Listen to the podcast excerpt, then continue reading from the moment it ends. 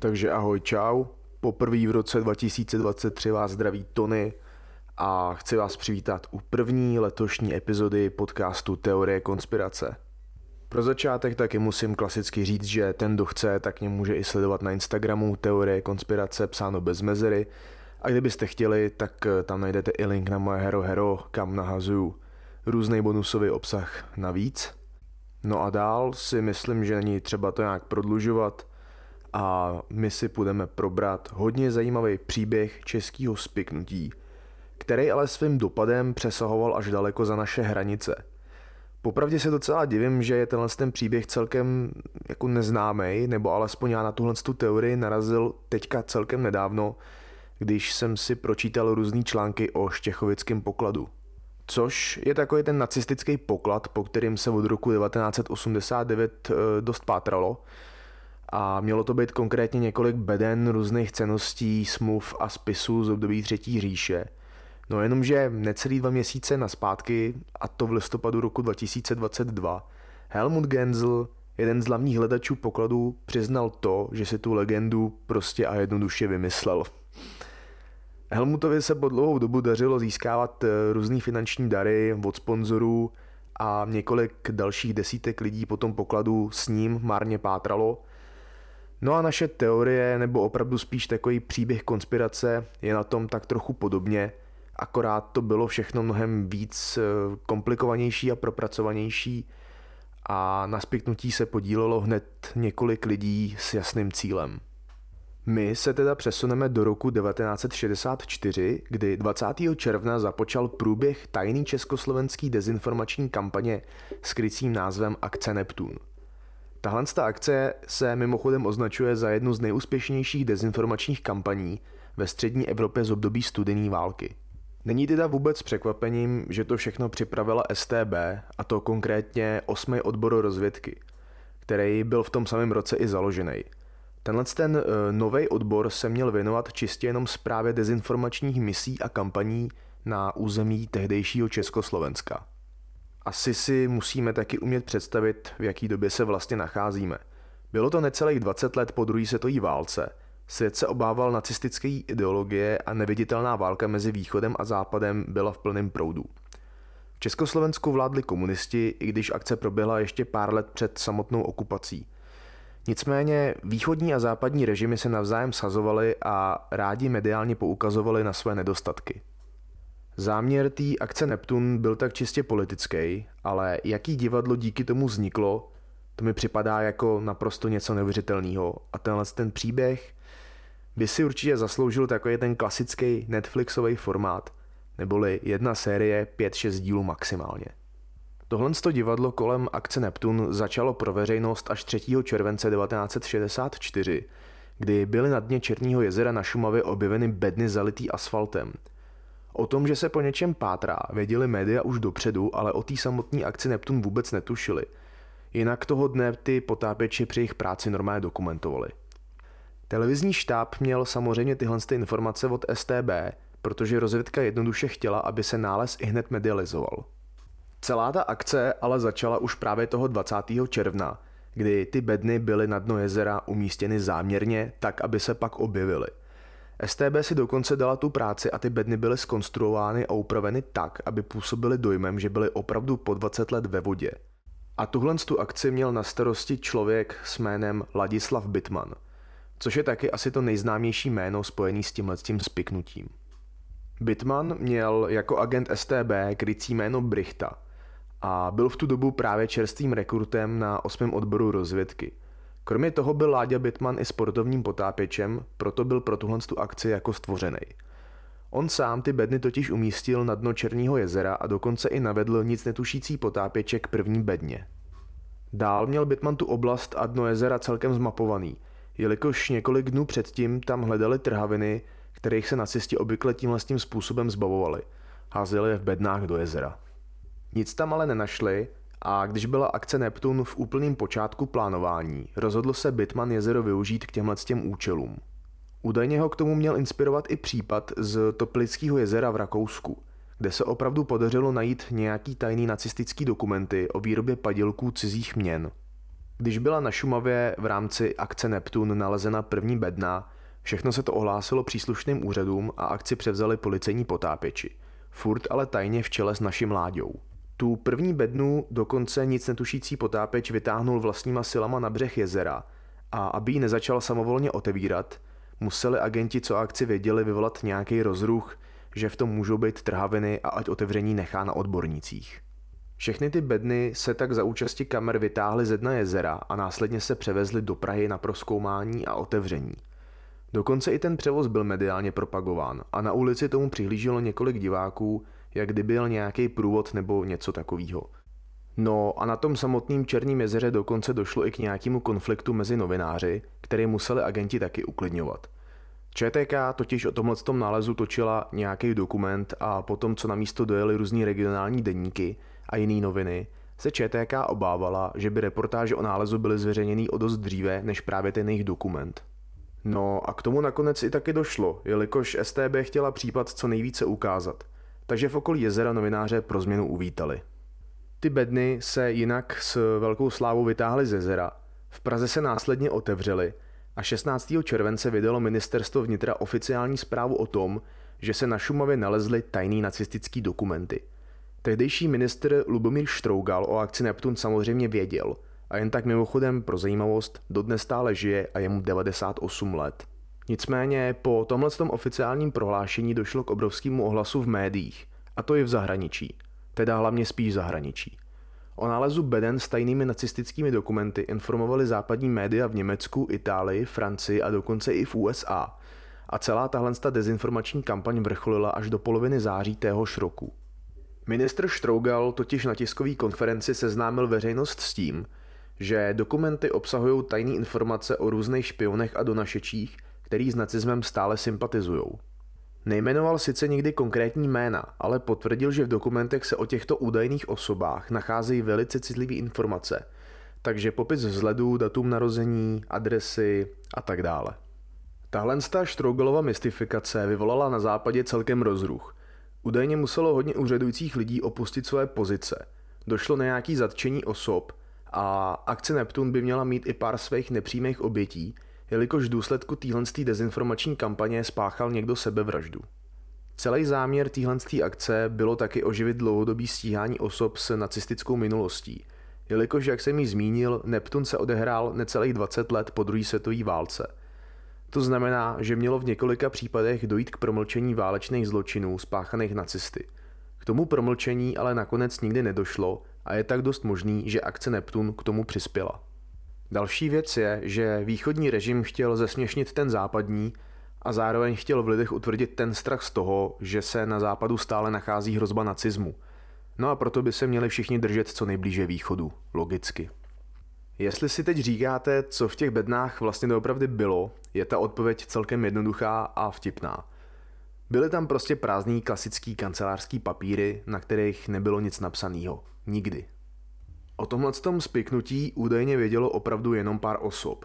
Kromě Štrougala a Bitmana to byl nejspíš i tehdejší prezident Antoní Novotný a pak pár dalších osob, co se na tom museli taky nějak podílet.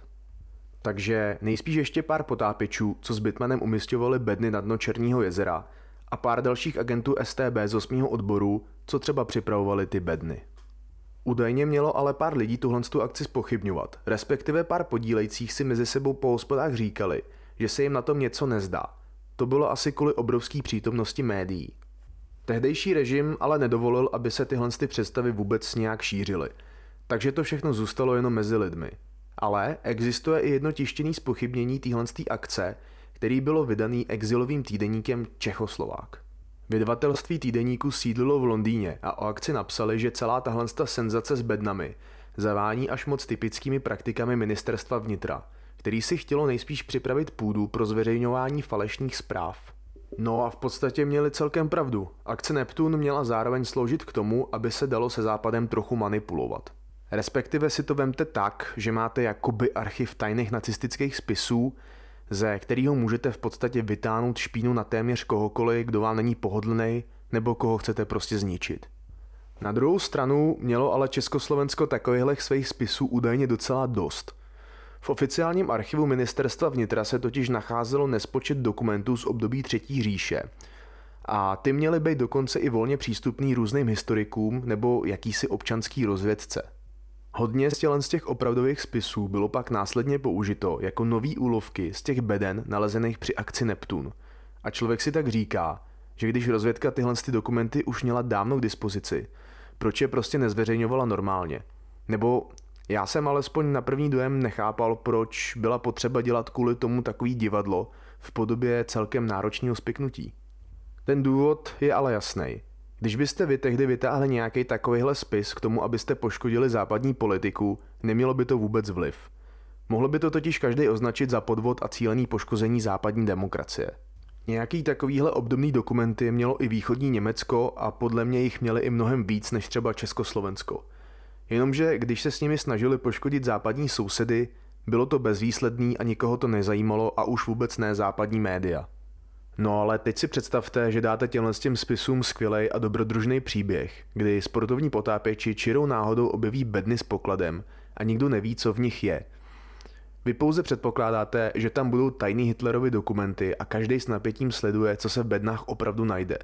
Teda alespoň pro média je tenhle ten typ příběhu určitě atraktivní, což si myslím, že bylo to hlavní.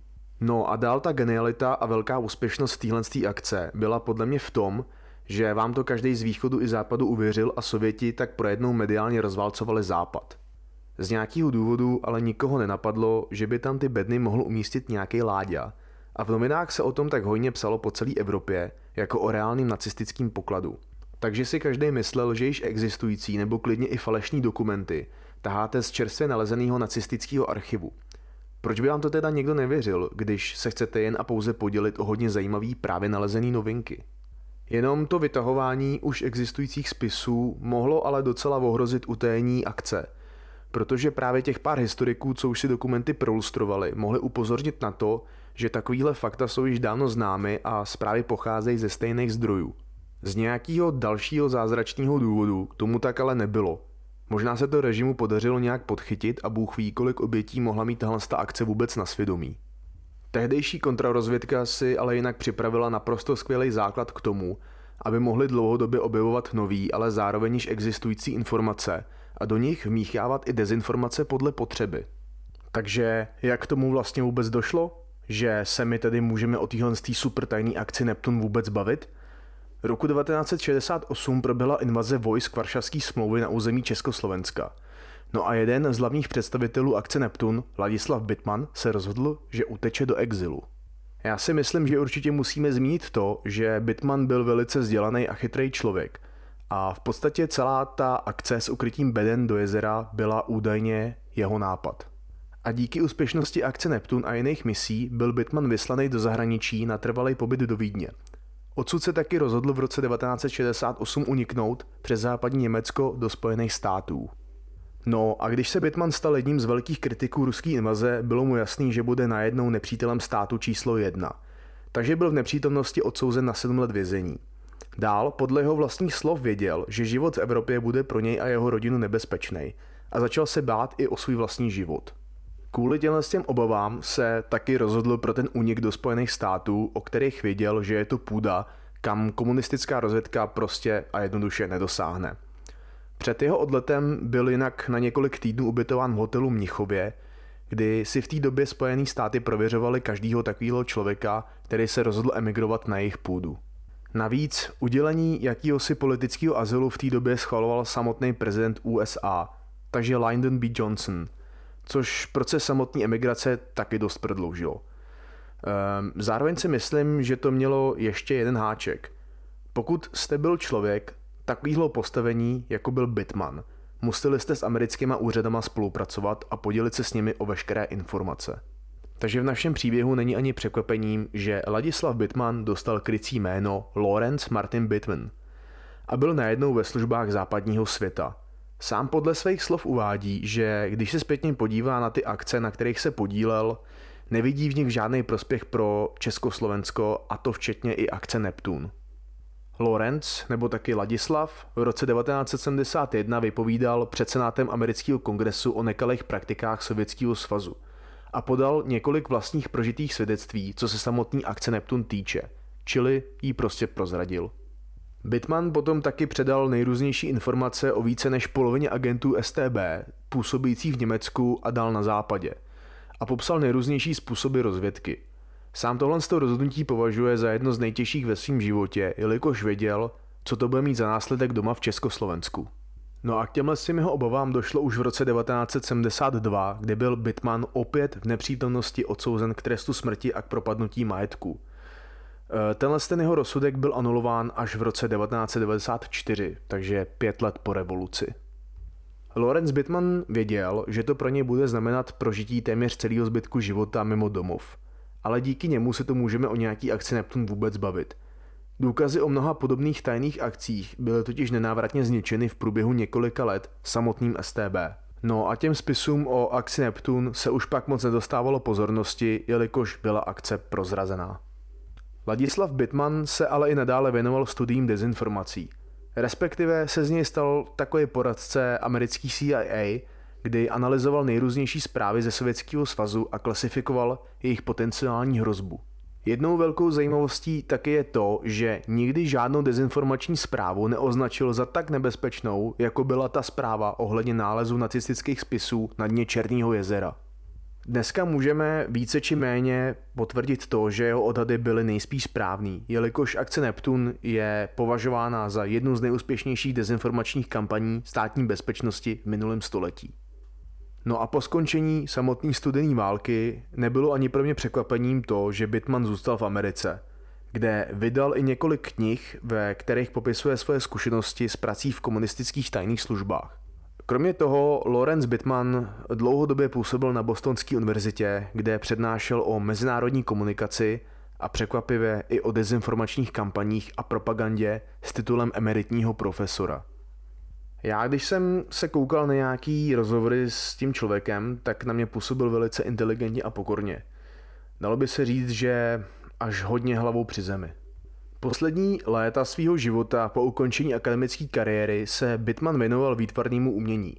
Maloval takový obrazy vodovkama, který popisuje jako realistický fantazie nebo semi-abstraktní vize, což si myslím, že docela odpovídá i jeho osobnosti. No a co dál? Ladislav Bitman alias Lorenz Martin Bitman umírá v roce 2018 ve věku 87 let ve Spojených státech.